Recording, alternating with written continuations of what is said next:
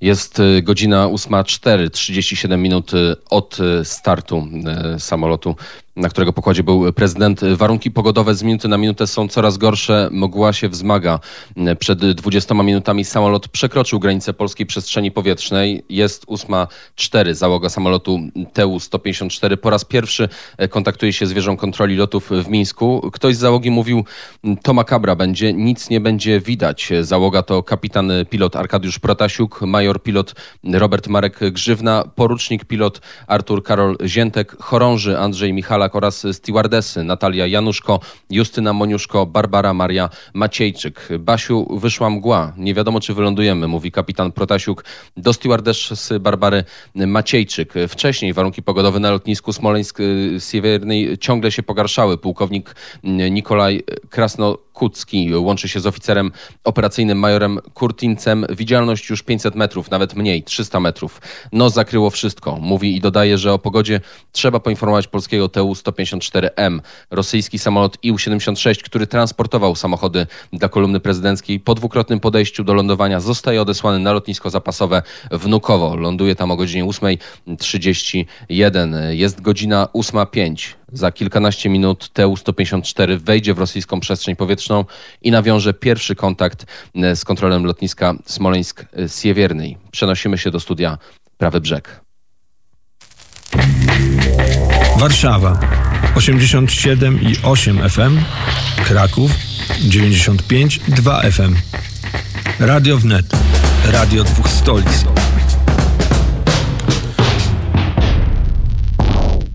Ruszamy na drogę krzyżową z księdzem arcybiskupem Markiem Jędraszewskim. Namówiła nas do tego Jolanta Hajdasz, redaktor naczelny Wielkopolskiego Kuriera Wnet, która jest przy telefonie. E, dzień dobry, Jolu. E, dzień dobry wszystkim. Dlaczego wybrałaś drogę krzyżową z księdzem arcybiskupem Markiem Jędraszewskim? E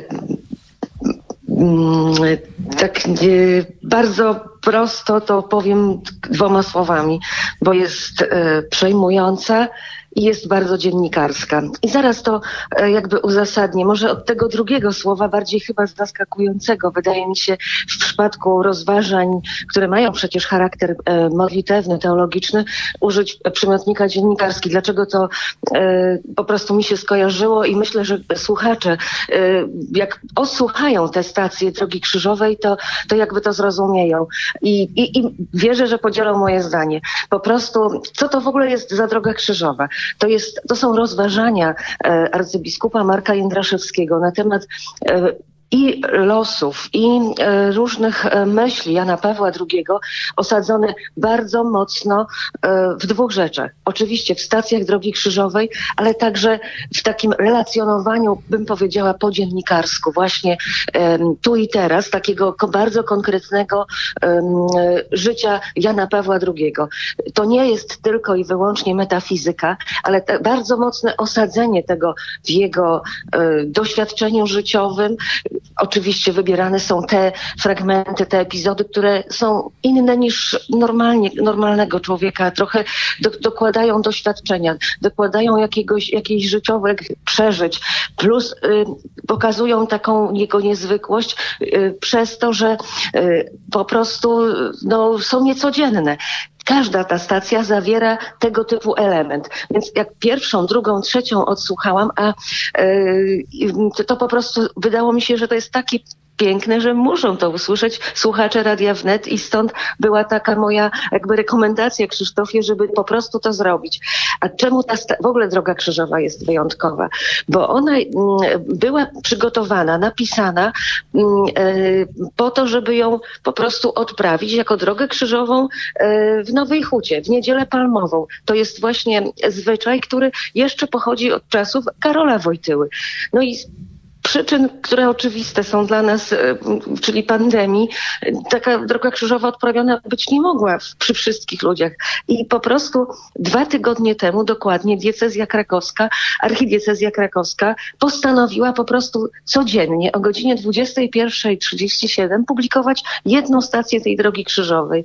Więc tej ostatniej stacji, 14, jeszcze nie znamy, bo do wczoraj do, opublikowano było, były 13, było 13, więc jakby trzeba trzeba dzisiaj też doczekać do tej e, wyjątkowej godziny, ale naprawdę z ogromnym przekonaniem po prostu polecam te rozważania. One są takie, e, właśnie takie dla, dla zwykłego, dla naszego, dla takiego zwykłego katolika na przykład jak ja, który bardzo często może wysłuchać tego typu rozważań tylko wtedy, kiedy jeszcze coś dodatkowo robi, bo tak mało jest czasu, e, nawet teraz, na to, na taką właśnie kontemplację stricte, a one też dla tych, którzy lubią kontemplację i medytację, będą odpowiednie, więc e, naprawdę gorąca rekomendacja.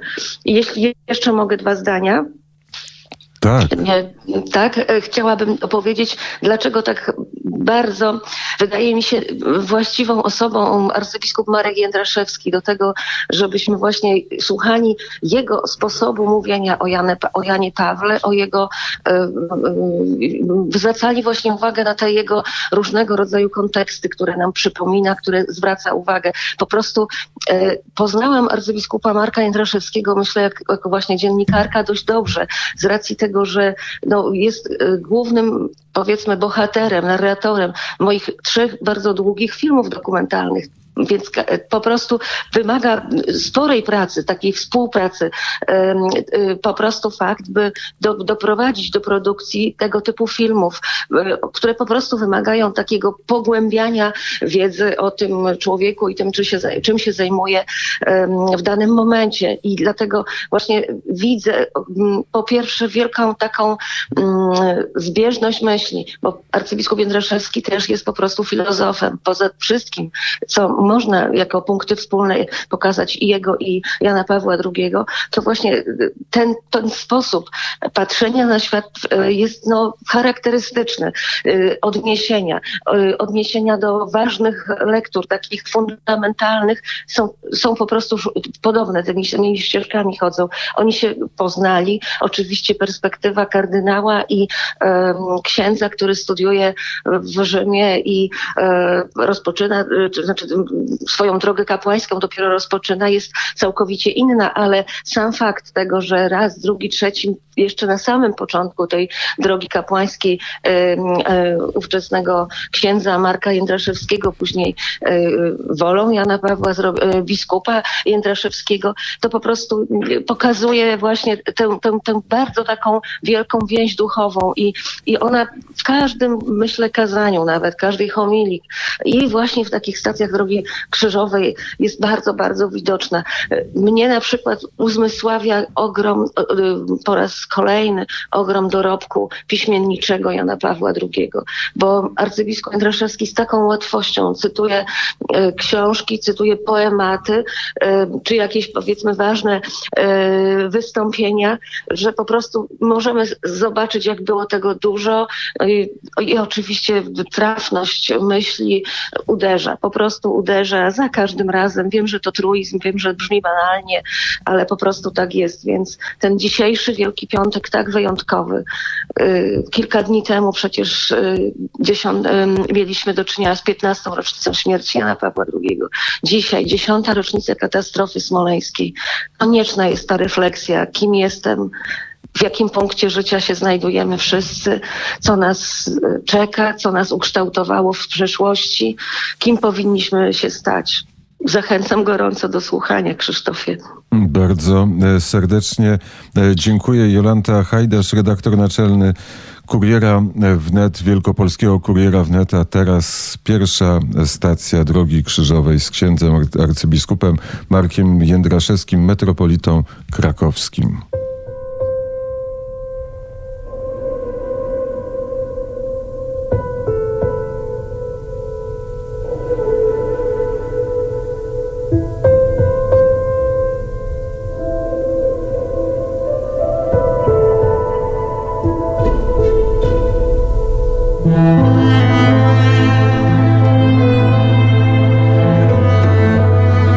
Stacja pierwsza.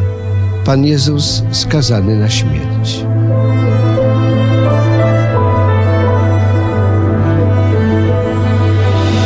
Wtedy Piłat, chcąc zadowolić tłum, uwolnił Barabasza. Jezusa zaś kazał ubiczować i wydał na ukrzyżowanie.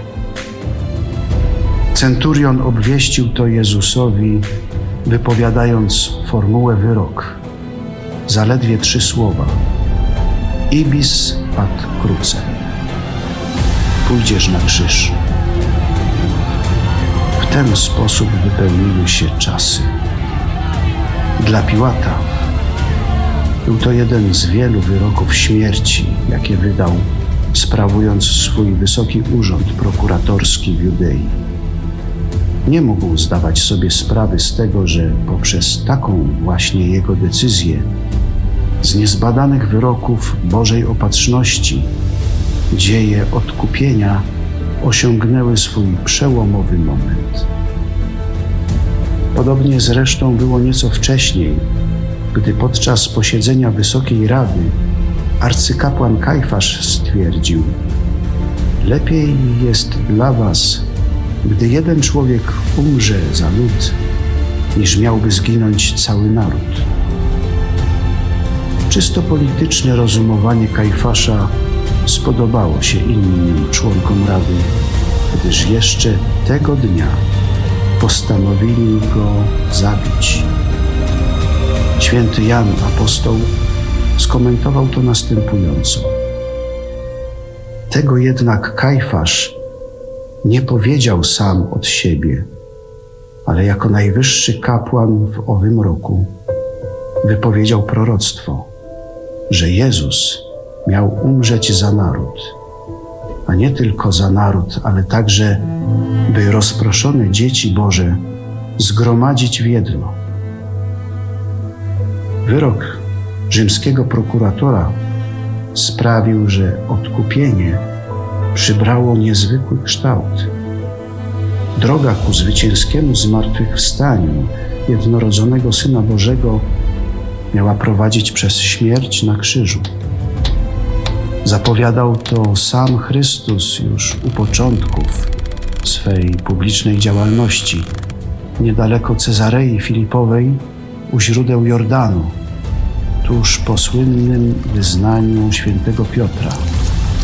Odtąd zaczął Jezus wskazywać swoim uczniom na to, że musi iść do Jerozolimy i wiele wycierpieć od starszych i arcykapłanów i uczonych w piśmie, że będzie zabity i trzeciego dnia zmartwychwstanie. Chrystus wskazał równocześnie, że podobny los będzie czekać także Jego uczniów. Jeśli kto chce pójść za mną, niech się zaprze samego siebie, niech weźmie krzyż swój i niech mnie naśladuje. Bo kto chce zachować swoje życie, straci je. A kto straci swe życie z mego powodu, znajdzie je. W Ewangelii Świętego Łukasza znajdujemy jeszcze jedno niezwykle ważne do powiedzenia. Kto nie nosi swego krzyża, a idzie za mną, ten nie może być moim uczniem.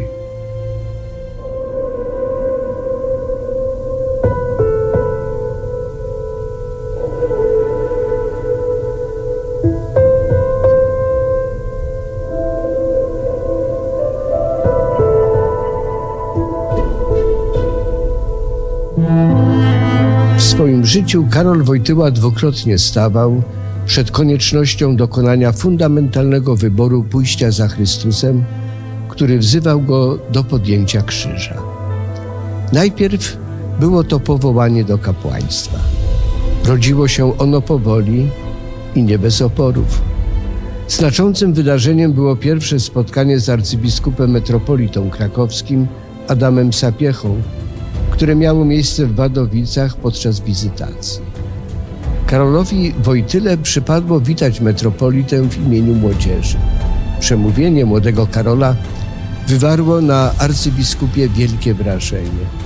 Zaraz potem zapytał katechetę, na jaki kierunek studiów wybiera się po maturze.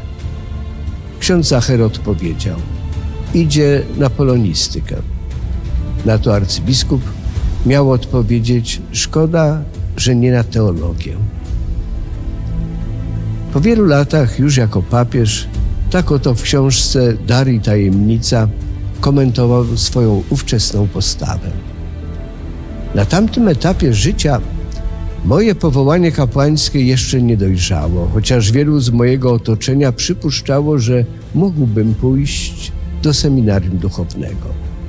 W tamtym czasie decydujące wydawało mi się nade wszystko zamiłowanie do literatury, a w szczególności do literatury dramatycznej i do teatru. Przełom nastąpił kilka lat później.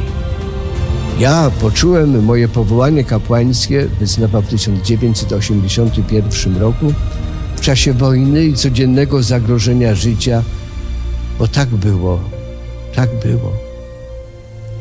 Nie było to dla mnie jasne w chwili zdawania natury, mówił do André Frossarda w słynnym wywiadzie rzece Nie lękajcie się. Stało się jasne stopniowo w okresie pomiędzy śmiercią mojego ojca w lutym 1941 roku, a jesienią 1942. W tym samym okresie, pracując fizycznie, równocześnie kontynuowałem na tyle, na ile to było możliwe, w warunkach terroru okupacyjnego, moje zamiłowania związane z literaturą, nade wszystko zaś literaturą dramatyczną. Świadomość powołania kapłańskiego ukształtowała się pośród tego wszystkiego jako fakt wewnętrzny, całkowicie dla mnie przejrzysty i jednoznaczny.